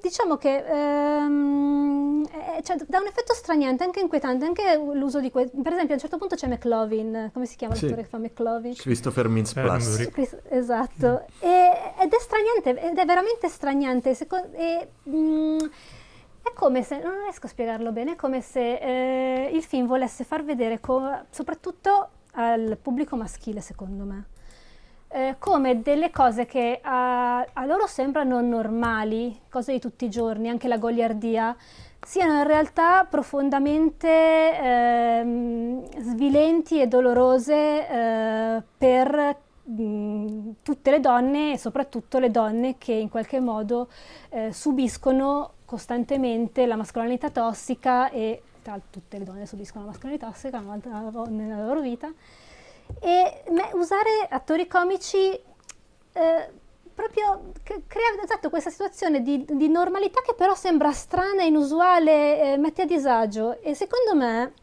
io da, da, da donna probabilmente l'ho percepito diversamente è qualcosa rivolto a, al pubblico maschile, cioè è, è qualcosa che serve a far sentire a disagio il pubblico maschile, che vede quegli attori comici e dice ah ma allora faccia simpatica, lo riconosco, era questo...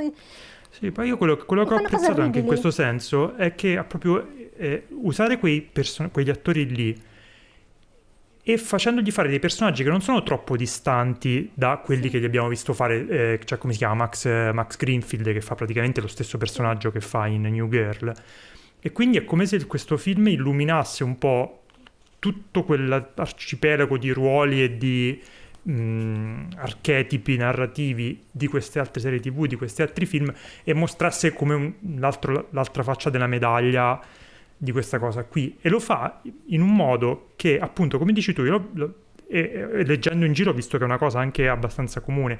Cioè da uomo la vivi abbastanza come un eh, non proprio un j'accuse comunque una cosa che sta parlando a te ti sta facendo notare una roba che tu fondamentalmente sai però sbattuta così in faccia e senza nessun tipo di ruffianeria senza nessun tipo di ambiguità io l'ho trovata efficacissima e per me è stato proprio una, un- essere molto a disagio con Eh, questo s- film, è, un disagio molto, è molto svilente perché te vedi queste persone, vedi appunto uno come McLovin, che, che è lui, non è che lui faccia una reci- abbia una recitazione comica ovviamente, Mm. però è lui e eh, lo vedi e quella, in quella situazione in cui mh, molti maschi sono convinti veramente di essere seducenti perché stanno portandosi in casa una completamente ubriaca e, e mette- ti mette di fronte a situazioni che eh, insomma si spera uno non abbia mh, vissuto in prima persona ma che comunque sai che succede e, e magari l'hai eh, sentita fare a qualcuno e hai scrollato le spalle e, e- e ti mette, ti mette di fronte a, a cose del genere e, e dice vedi chi è che le fa queste cose fanno dei buffoni risaputi che fanno la figura che stai vedendo te in questo momento fanno la Mm. figura del, del pericoloso eh, eh, che ha eh, la cui immagine è l'opposto di- della sua immagine interiore che lui ha di sé Tra l'altro mette sullo stesso piano anche chi ha scrollato le spalle sì e chi ha... assolutamente che sono, sono sullo stesso piano, giustamente, Mm, mm, mm. però lo fa in maniera, secondo me, scioccante. In più, tra l'altro, tutta este- anche l'estetica, secondo me, cioè l'estetica eh, così eh, colorata, squillante, ehm, eh, in un film così cupo, così privo, secondo me, anche di speranza. È per questo che non dico che è un film di empowerment, perché ti prosciuga tutta, cioè non, non- non c'è speranza, secondo me, in questo film, quindi non, non c'è crescita e non c'è... Questa estetica cioè, crea proprio un contrasto. Cioè, abbiamo visto questa estetica in film come Beard of Prey, per esempio, che è da tutt'altra Mm-mm. parte, parlando di, di- di film più mainstream. E- Eh sì, poi trovo che ben specchiata questa idea dell'estetica pop che nasconde in realtà un- dei temi molto pesanti della colonna sonora che usa pezzi eh, ultra pop con delle cover abbastanza raggelanti, c'è Toxic di, Sì. di Britney Spears, adesso non ricordo qual è l'altro grosso pezzo, però comunque crea questo effetto qui. E cioè, io quello che l'ho, l'ho, trovato è un film di una lucidità spietata, cioè è assolutamente, lo, lo, vedi cosa ti vuole dire, come te lo vuole dire e con che strumenti vuole farlo. Però trovo che fosse necessario usare questo tipo di chiarezza di intenti e eh, pulizia nel presentarteli. Ecco. Ma poi ho notato anche che chi non l'ha amato, comunque, almeno le recensioni che ho letto io, i pezzi soprattutto personali, gli personali che ho letto io, non è che mh, mm, ha, ha, l'ha usato come, uh, come occasione di, di, dibattito. Questo film anche è, è, ha un finale molto provocatorio, ma apre il dibattito su questi temi, cioè in maniera totalmente eh, come dicevi tu, lucida. Quindi eh, secondo me è un film riuscito da quel punto di vista, per quanto possa far arrabbiare alcune persone. Io credo, credo sempre che bisogna prima di tutto ascoltare cosa hanno da dire le persone che hanno ehm, avuto esperienze di cui, le di cui parlano i film, prima di ogni cosa. Poi uno può avere la propria opinione, a me il film è piaciuto, però eh, io per esempio io lo, le ho ascoltate e ho, eh, ne sono uscita, sono uscita a questo film con... Eh, più consapevolezza e diciamo mm, una, cioè, mm, migliorata, diciamo. Sì, ma poi anche solo con la voglia di parlarne, sì. insomma, quello penso sia una cosa positiva. Scusa, frate, abbiamo okay. abbastanza. Ci sei? Tu puoi. No, no, sì, sì. Ho avuto sì. un attimo un problema Avevo familiare. Che, ma... eh, esatto, eh, stavi palleggiando sì, delle stavo cose. Stavo palleggiando un essere umano nel frattempo. Però vi ho ascoltato tutto sicuramente. Ma io devo cioè, mi, guarda, citerò quello che ha scritto una, una, una, persona che conosciamo tutti qui, che si chiama Andrea Di Lecce, che su Letterboxd ha scritto, beh, questo è come dire il genere di film che è, per cui, ecco, devi misurare, insomma, devi stare molto attento a quello che dici nel caso ipotetico, eh? nel caso in cui ti trovassi costretto a spiegare perché non ti è piaciuto. Fortunatamente a me è piaciuto. e secondo me, eh, io non dico che non mi sia piaciuto perché non sarebbe, non è, non è questo, cioè non e non, ho, e non ho nulla da eccepire su tutto quello che avete detto, cioè sulle intenzioni del film, eh, sul messaggio, sulla capacità che ha il film di che la cosa, sua cosa migliore sicuramente è di fare uh, di andare in territori che un film di questo tipo non, normalmente non, non, sfiorerebbe nemmeno per sbaglio e l'idea di, del casting è sicuramente una delle cose più illuminanti del film, cioè l'idea di mettere i bravi ragazzi a fare eh, queste cose deplorevoli eh, in svariati gradi e sfumatori di deplorevi, di, come si dice? Di deplorevolizzazione, eh? cioè nel senso si parte da una scala 1 a una scala killer, ok? Per capirci. Eh, insomma, questa è una cosa sicuramente molto intelligente. Secondo me, per come l'ho visto io, per come l'ho vissuto io, io il, quello, che, quello che biasimo al film è un diciamo sono osservazioni di meramente tecniche cioè secondo me è un po' svergo, svergolato non particolarmente diretto bene secondo me molto disarticolato molto intelligente su alcune cose e quindi imperdonabilmente furbino in altre. Ci sono proprio due o tre cose che sono proprio, compreso il finale secondo me, un po', un po troppo ammiccanti per quanto il film riesce a essere pungente e proprio perforante su altre cose. Secondo me non è riuscitissimo, ecco, però tutto quello che avete detto è, è vero ed è un film sicuramente di cui è bello e utile parlare perché appunto ci permette di entrare in territori di, di discorso che normalmente affronteremmo se vedessimo Pieces of a Woman, un film di questo tipo, mentre invece questo è un film che ha un cotè pop, le canzoni di Paris Hilton e tutto questo tipo di cose, e quindi ti permette di, come dire, ehm, ti, capito, eh, ti fa entrare nella in questo sì, dialogo. Sì, è, un, è, un, film comunque di, di, di genere frega, che però puoi, puoi, metterlo nel cineforum e dire segue dibattito. Perché... Sì, esatto, esatto. E comunque è un film sicuramente molto stimolante. Eh, e poi Kerry Mulligan, Kerry Mulligan. Io volevo aggiungere Blink. Questo mm. è un momento di uh, pura nerdismo mm-hmm. totale. E, ehm, comunque, sì, cioè anche questo, come quell'altro, è un film che io dico faccio lo gnegne perché questo è l'episodio in cui io faccio lo gnegne su tutto. Mm Ehm, però sì, guardatelo assolutamente. Tra l'altro è Cristina, importante, non abbiamo detto Ah. che eh, riesce a non cadere nei, nei cliché in cui cadono anche i, i rape revenge mh, diretti da, da registe. Nel senso che eh, c'è, mh, c'è un dibattito mh, anche recente, ci si chiede se un, film, un rape revenge può essere un film puramente, veramente femminista, perché comunque siamo così immersi nella, nella- nella cultura dello stupro, ci sono delle cose che magari ehm, emergono lo st- anche se non, non- non hai l'intenzione di, di- di- di dire quella cosa lì. Questo film riesce a evitare, per esempio, di rappresentare la, la- la violenza in modo molto grafico, tranne che in un momento preciso in cui però è tutto molto, il punto di vista è chiaramente prettamente femminile. Sì, io infatti quello l'ho notato, cioè il famoso male gaze comunque è veramente molto ben superato in questo film e, e- e non presente, ecco, nonostante tu sia abituato a vedere quella roba lì col male gaze fondamentalmente. Bene, siamo sopravvissuti Sì, a questo sarebbe, difficilissimo. sarebbe tranquillamente pa- parlerei ancora e ancora del film, eh, però non si può, eh, però eh, solo due cose rapidissime.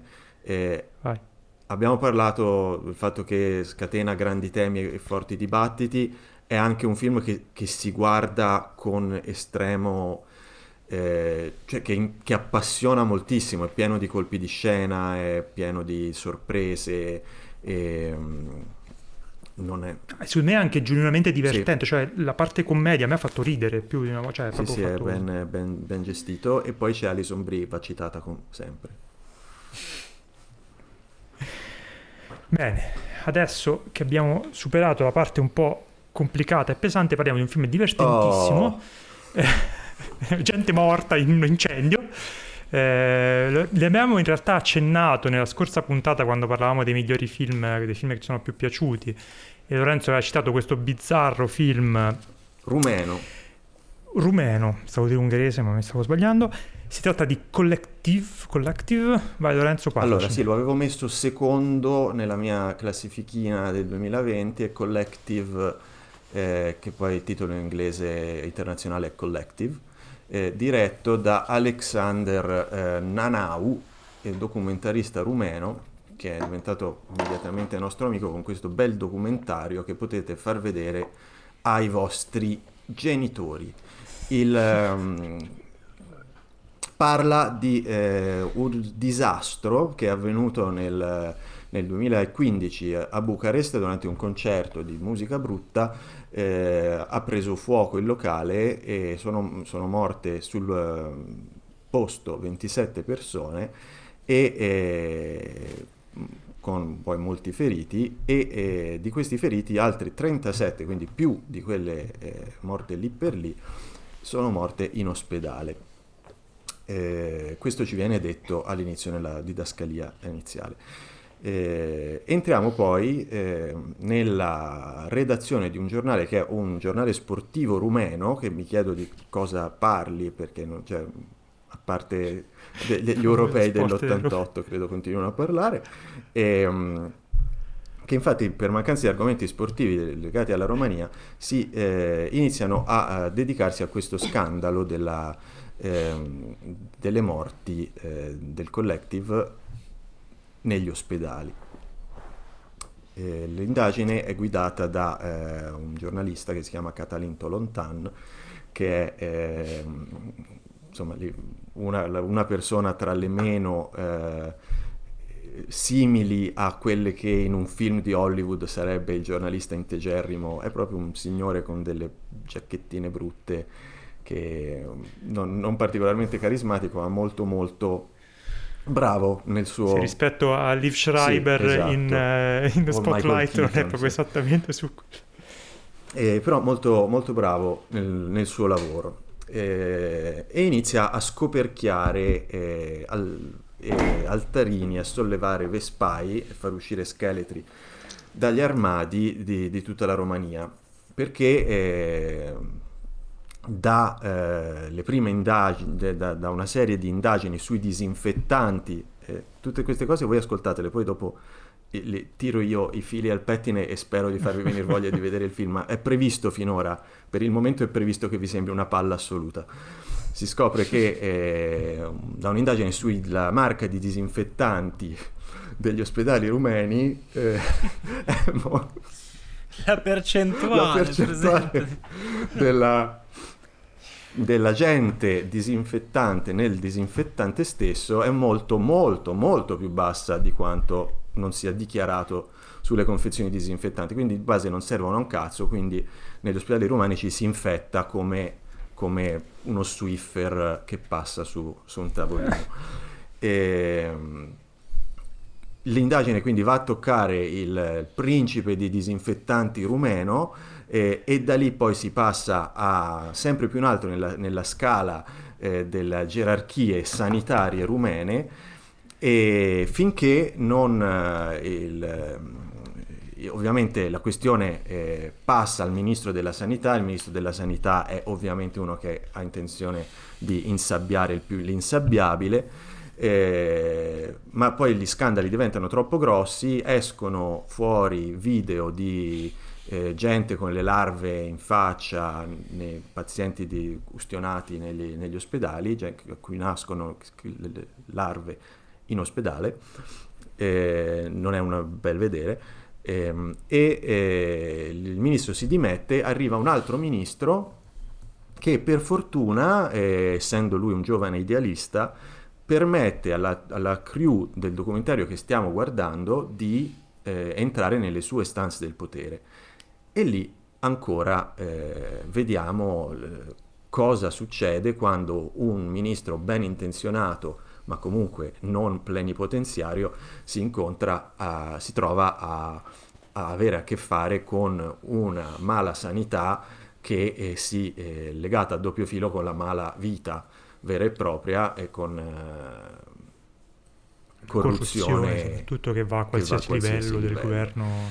Oh, questa era una, una breve trama, tutto questo per dire che numero uno tutto quello che vi ho raccontato viene ripreso in diretta, non è un film di fiction, è un documentario che riprende l'indagine con, nel momento in cui si svolge, con una quantità, immagino, di girato spaventosa, eh, montato con una sapienza disumana, eh, si riesce a rendere delle riprese eh, di, di, giornalisti che parlano in riunione fondamentalmente, si riesce a renderlo una specie di, di tutti gli uomini del presidente, eh, eh, in cui le, molto meno glamour e molto, vestiti molto più brutti, ma con la, con la stessa, non solo con lo stesso eh, ritmo incalzante, ma anche con la stessa idea eh, di quello che il giornalismo deve essere, di quello che eh, la, la, società eh, può eh, auspicare eh, eh, cioè di, di persone che non sono personaggi, sono veramente persone che fanno quel poco che, che è in loro potere per cercare di migliorare una società completamente marcia. Eh, quindi c'è sia il ritmo, eh, sia i, i, i, tipi di personaggio, eh, sia l'ideale che muove i grandi film di inchiesta giornalistica. quando parlo di tipi di personaggio eh, intendo proprio che eh, non so se, per un, se anche lì il lavoro di montaggio o se è pura fortuna, ma effettivamente dopo un po' quando si iniziano a conoscere il giornalista, eh, la eh, collega del giornalista eh, che non vuole seghe, non vuole cazzi e continua a fumare e, e, e, e, non accetta un no come risposta quando fa le telefonate ai ministri. Il ministro giovane e idealista, eh, ogni tanto spuntano fuori delle dottoresse che anche loro non ce la fanno più eh, e sono dei tipi che in un film americano verrebbero interpretate da una simpatica caratterista. Ci sono anche i simpatici caratteristi, ma sono veri personaggi. Eh, I laidi eh, politicanti, eh, gli orrendi mafiosi, ci sono tutti e sono tutti veri e sono tutti ripresi dal vivo eh, nello svolgimento stesso dell'azione che stiamo vedendo, comprese, e questa roba è, è spaventosissima, comprese le, eh, le scene eh, più tragiche, perché a un certo punto si vede un gruppo che suona ehm, una canzone contro la corruzione e sia io che Andrea abbiamo pensato, ah vedi, stanno cantando un pezzo dedicato allo scandalo del collective e alla corruzione e alla malasanità e invece poi prende fuoco il locale perché è una ripresa dell'incendio del collective. E, e quindi, ecco, mm, non, non, se ne esce con, una, eh, con l'animo... Um, sollevato, è, se ne esce con l'animo devastato, però eh, è anche bello vedere eh, persone reali, eh, giornalisti e un ministro che fa quello che può, che però appunto ci provano e lo fanno davvero non perché è Brad Pitt e la produzione ha deciso mm-hmm. che deve essere, eh, ci deve essere un, un contentino finale e quindi uno sguardo assolutamente realistico, non edulcorato, eh, reale, non realistico, non edulcorato, ma che riesce in qualche modo a, eh, eh, e questo è tutto merito de, de la, di Nanau e dei, della, della, sua crew, eh, a ricreare un, un tipo di, di cinema eh, appassionante eh, che in più ha in questo caso il eh, la verità.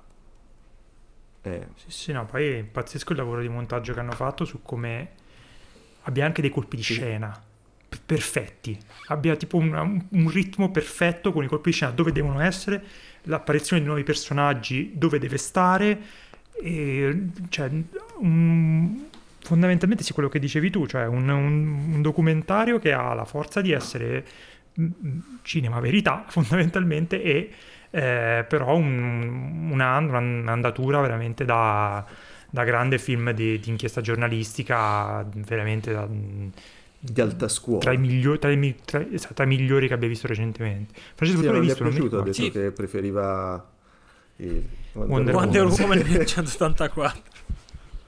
No, no, in questo caso non preferisco Wonder Woman 1984, preferisco questo anche se chiaramente è meno divertente e scontentante di Wonder Woman 1984. No, io sono stufo di fare questa cosa, questo episodio.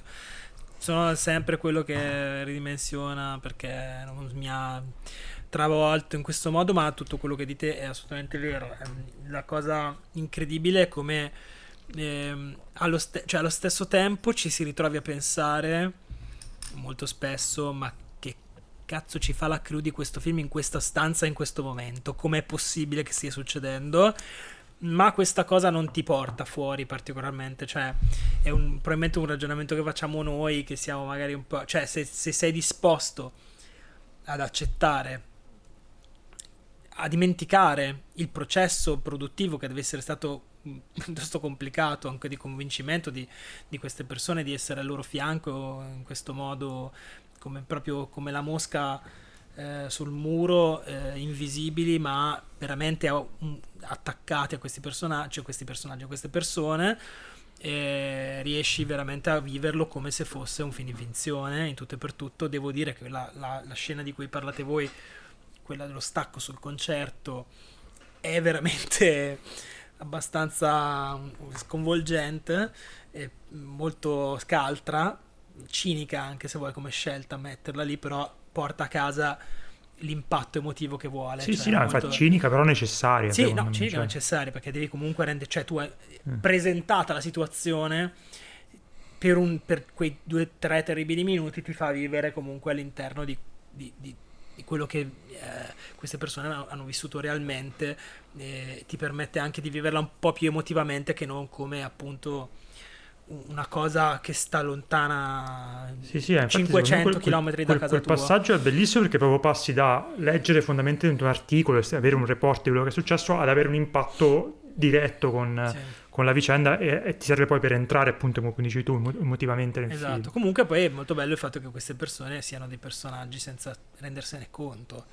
E questo credo che ci sia molta, molta fortuna, una parte di fortuna sua di aver beccato una serie di personaggi che insomma si raccontano in, in due inquadrature, già hai capito, cioè due- quattro parole sono dei tipi quasi, no? Quasi su, come se fossero, tra virgolette, scritti. E d'altra parte è tutta abilità probabilmente del montaggio che è sicuramente la gras- grossa arma di questo film.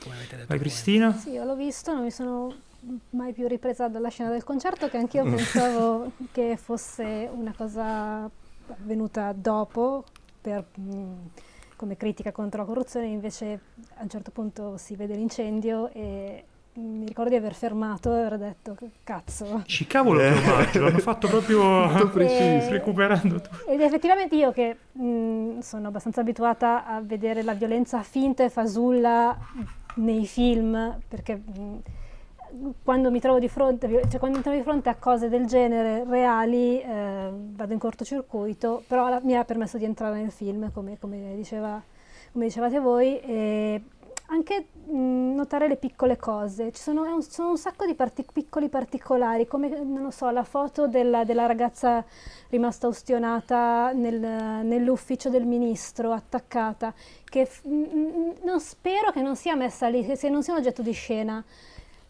Mm, Fa capire proprio la, la dedizione di quest'uomo idealista e mh, cioè, è, è bello, come, come diceva Lorenzo, che possa esistere, che possono esistere persone così eh, ne- nella realtà. Oppure, non lo so, mi- mi- una, una scena che mi viene in mente è una delle ultime scene in macchina in cui ci sono, ci sono queste inquadrature di, di- di piccoli particolari su- sui volti. Sembra, sem- sembra veramente un, un- film con un, un- pensato eh, esattamente come doveva, cioè girato esattamente come doveva essere girato, eppure è un documentario, cioè sembra un film di fiction in quei, in quei- è incredibile. Bene, questo era Collective, Collective, si pronuncerà così, spero per Lorenzo che vada bene, Sì, Collective. Cioè, Sì. tanto il, Ok. il titolo, il Sei titolo tu, scusami, sei internazionale tu è rum- Collective, sei tu rumeno, il, il rumenista che Esatto, esatto, infatti sarà Collective. bisogna dire che quell'anno lì io ero solo per dieci giorni a Bucarest ma non c'entro niente, vi assicuro, con- ne- niente di Non tutto sei neanche questo. finito in un Ah, ospedale. L'unica cosa che un po' mi ha fatto Non sei neanche Mm? finito in un... Io non sono finito in ospedale, esatto. Eh, l'unica cosa che un po' mi ha fatto pensare che non era così onesta la cosa è che ho visto che il, il ministro in questione mh, non dico che ci sti- sta basando la carriera, però comunque vedo che sta facendo molto il tifo per questo film nei vari mh, Eh beh, Ah, beh, festival. cioè, figurone, fa Io- figurone. Sì, non, non dico certo che lui si è fatto riprendere, diciamo, cioè lui sapeva, dice, ah, c'è un, eh, stanno girando un documentario, bene, venite e io mi ci faccio bella figura con questa roba. Venite che faccio il Mm. buono. Però ci fa una Ma- bella figura. Però ci fa una bella figura. Sì, sì, che- assolutamente. Certo. Poi magari quando andavano via le telecamere diceva sono stato io a piccare le frecce. Si levava la È tutto maschera. un mio piano diabolico. Bene, ridicolo dei morti Sì. in un locale. Passiamo adesso all'ultimo film in scaletta. La scena più sconvolgente di Collective è vedere tutta quella gente ammassata senza mascherine, Sì, posso dirlo. Tra l'altro. Bene, passiamo all'ultimo film. Si tratta di un horror italiano che potete trovare su Amazon Prime. Io ho detestato come poche altre cose. Ecco. Francesco invece ha apprezzato, quindi sì. ce ne parlerà lui. Si, parla- si tratta di La Stanza. La Stonza. Sì, ne parliamo Mi fa ridere la stanza. Vorrei una stonza, si chiama. Esatto. Ehm, allora, La stonza è eh, questo film che eh, abbiamo visto perché è un genere di film che di solito noi insomma non, non non guardiamo. Perché siamo degli snob Siamo verso il cinema snob. italiano. Ma in realtà no, se, ne, è- se ne è parlato anche sì, però mediamente. ci sono un diciamo. po' di questi film che escono su Prime Video che non si cagano, cioè che non ci caghiamo. Questo per puro caso l'abbiamo guardato e io l'ho trovato carino. Boh, Di cosa si tratta? Allora, intanto è diretto, scritto e diretto da un regista che si chiama St- Stefano Lodovichi. Uh, eh, il film si apre su questa, su questa scena in questa casa, una casa molto bella e abbastanza malmessa, in cui questa donna vestita da sposa, con un abito da sposa sgualcito, eh, si sta per buttare giù dal, dalla finestra del, del, primo piano. A un certo punto suona la porta, lei è Camilla Filippi, eh, l'attrice si chiama, non il personaggio. Eh, qui, suona, suona, bussano alla porta, suonano alla porta e alla porta c'è eh, questo, questo personaggio che si chiama Giulio, interpretato da Guido Caprino, leggo perché non mi ricordo questi nomi. E, ehm, e, Guido Cap- e Giulio dice, dice: Io sono venuto qua per, perché ho prenotato una camera su Airbnb. Che cazzo non dice Airbnb, però mi siamo capiti.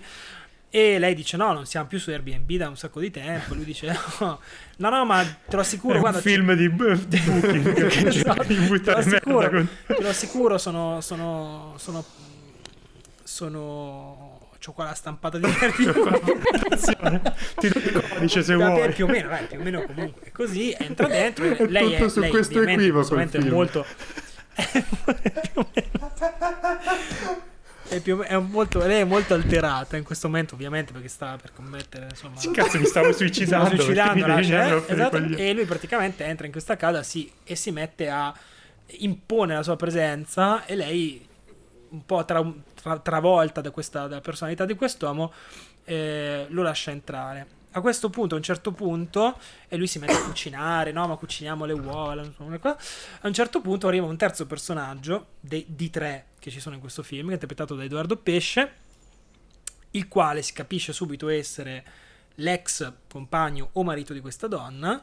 Ehm il, eh, Guido Caprino gli dà un cazzotto in testa, lo stende e li lega entrambi a una sedia. Questo è l'inizio della, del film. Uh, che, cosa succe- che cosa sta succedendo lo capiremo soltanto dopo una ventina di minuti, una mezz'oretta, ma se avete visto un centinaio di film nella vostra vita l'avete capito più o meno dal quinto minuto. Uh, è, la, è, è, una cosa che io personalmente quando ho pensato magari così ho detto no, non sono così cioè non può essere una cosa di questo tipo, non può essere un film di questo tipo, invece è un film di questo tipo. Uh, è, uh, secondo me, eh, a me non è dispiaciuto perché uh, crea una... per l'atmosfera la, che crea, Uh, perché um, questa, questa, casa che è stata tra l'altro ricostruita dopo che l'abbiamo visto c'è stata una discussione anche, anche, con te Cristina se non ricordo male su dov'è questa casa andiamo a visitarla bellissima in realtà poi abbiamo scoperto essere se, l'esterno è vero ma l'interno in realtà è stato ricostruito ad hoc perché servivano determinate situazioni ed è secondo me una, una, una, una scenografia che diventa la protagonista del film in un modo molto intelligente.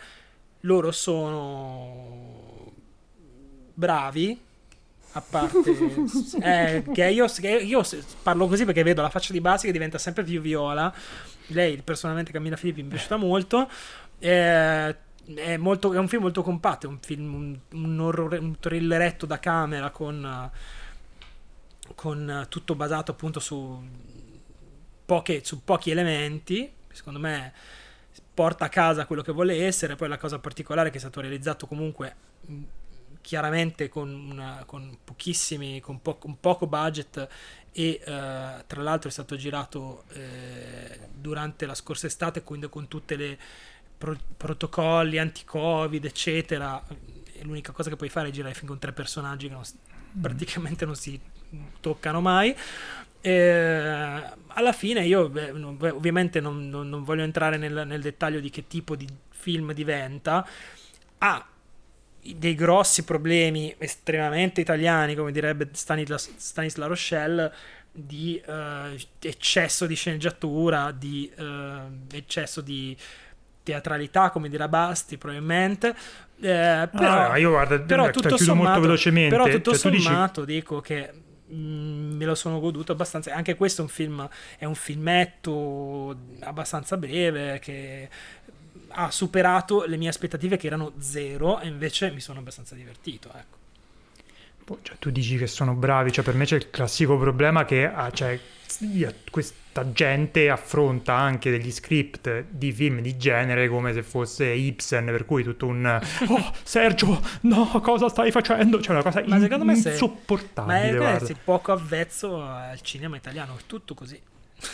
C'è, non lo so anche io, in realtà sono un po'. Cioè, non ho visto tantissimi film italiani negli ultimi anni, devo dire la verità. No, però nel senso. Però, mm. negli ultimi anni sembrava che si stesse finalmente riuscendo ad avere un, un, un amore per il genere senza che tu devi, debba giustificarlo con i temoni e con la, la, la, la, recitazione italiana terrificante di Cinecittà e invece niente, cioè siamo ricaduti lì, per cui fai un film, come dite voi, cioè, il fatto che la cosa più bella di cui si parla di questo film è la casa, la, la, la scenografia, cioè che fa capire di, di cosa stiamo Anche parlando. Anche in Parasite c'era resto... la casa bella, però lì siccome sono coreani, allora... Esatto. allora... Interi articoli cioè, sulla casa di Parasite.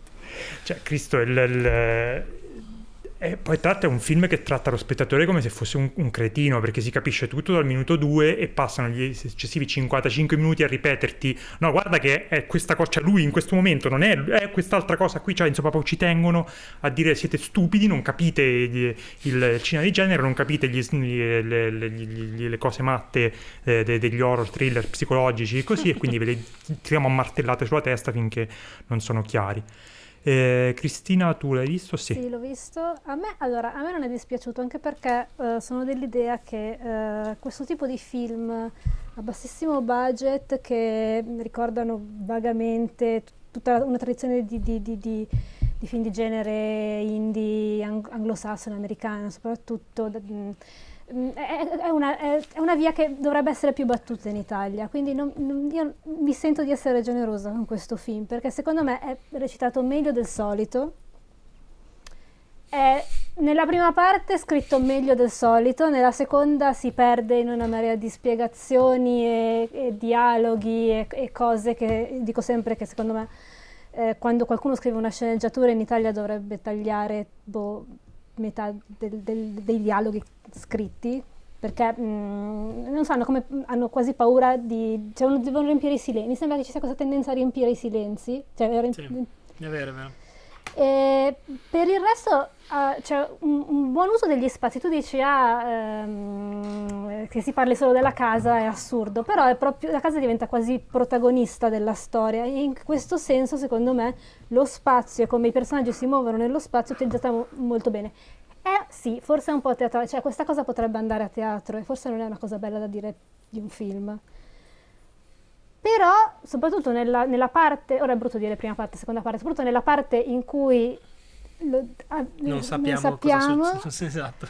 La tensione, secondo me, cost- anche attraverso l'utilizzo degli spazi, eccetera, è costruita in, in, in un modo che funziona. Non, è, è un, come, come, dice Francesco, un, un, piccolo film, un filmetto, però eh, mi ha ricordato un po', non so se voi avete visto The Nest, The Nest, eh, il film italiano, eh, forse mi è piaciuto un po' di più The Nest, anche se, si, anche se nel finale anche quello... Scusa, aspetta, The Nest no, quale? The quale? Nest, il film italiano di... ora vi dico subito... Ah, ok, no, infatti stavo, stavo, ok, ok, no, che no, non, non l'ho visto, quello di Roberto De Feo. Sì, esatto. Infatti dicevo De Nest. Che è, eh, di Roberto De Feo che è un uh, film horror, uh, anche que- horror di genere, thriller, anche quello che uh, ha un disvelamento a un certo punto, sempre da, da camera, italiano, in cui, che ha quasi gli stessi problemi, però eh, ehm, cioè, avevo visto un tentativo di, di, di, fare quel tipo di film lì che non riesco a capire perché in Italia non riusciamo a fare, come ne fanno a centinaia eh, in America o in Inghilterra.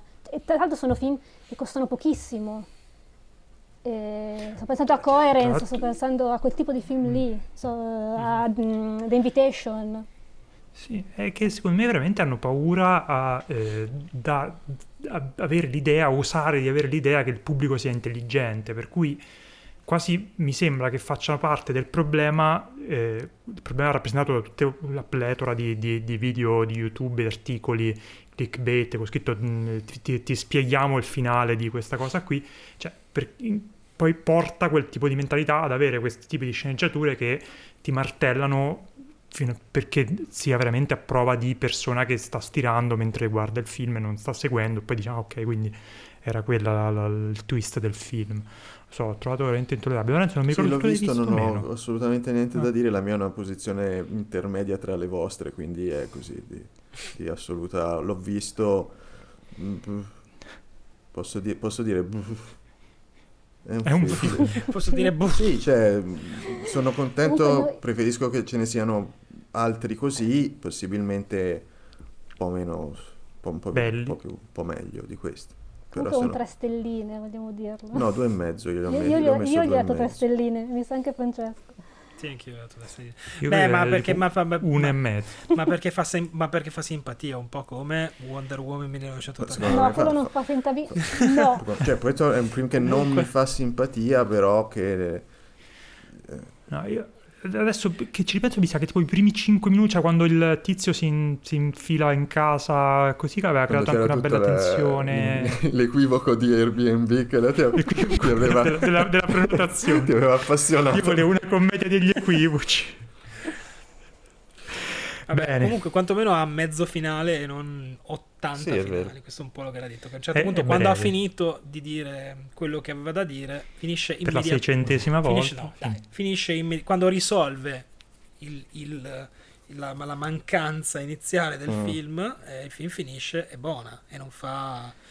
Non, non, non, esa- non strafà lì, perché lì probabilmente se avesse strafatto lì mi avrebbe dato molto fastidio, mentre invece chiude quando deve Poi chiudere. tra l'altro si poteva anche inventare un titolo un po' più allettante di La Stanza. Sinceramente La Stanza sembra quando non sai come chiamare una pizzeria.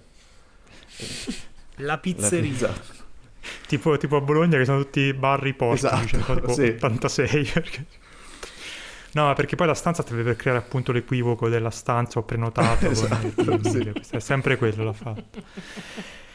Bene, questa era la stanza, lo trovate su Amazon Prime. Questa era la puntata numero 30 e probabilmente è il record di puntata lunga che abbiamo Mm-mm. fatto. Fateci sapere quarti, se volete tutti, che facciamo puntate sempre più lunghe o al contrario sempre meno lunghe. Dando per scontato che qualcuno sia arrivato fino a questo Esatto. punto, Allora, fatecelo se sei, arri- sapere. se sei arrivato fino a qui, scrivi una parola, ah, basta, scrivigli plafoniera Esatto. e lui capirà. che Esatto, tu sei e lui arrivato capire- a è tipo un codice che ci Esatto. capiamo. Comunque il nostro indirizzo email è sempre gli incompetenti gmail.com e anche grazie a Cristina siamo anche su Instagram e un po' più attivi su Facebook, quindi ci potete scrivere anche lì.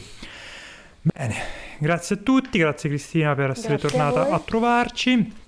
Non sarà l'ultima purtroppo per te. Eh, grazie ragazzi e ci vediamo Ciao. alla prossima. Ciao. Ciao, ciao. ciao, ciao, ciao.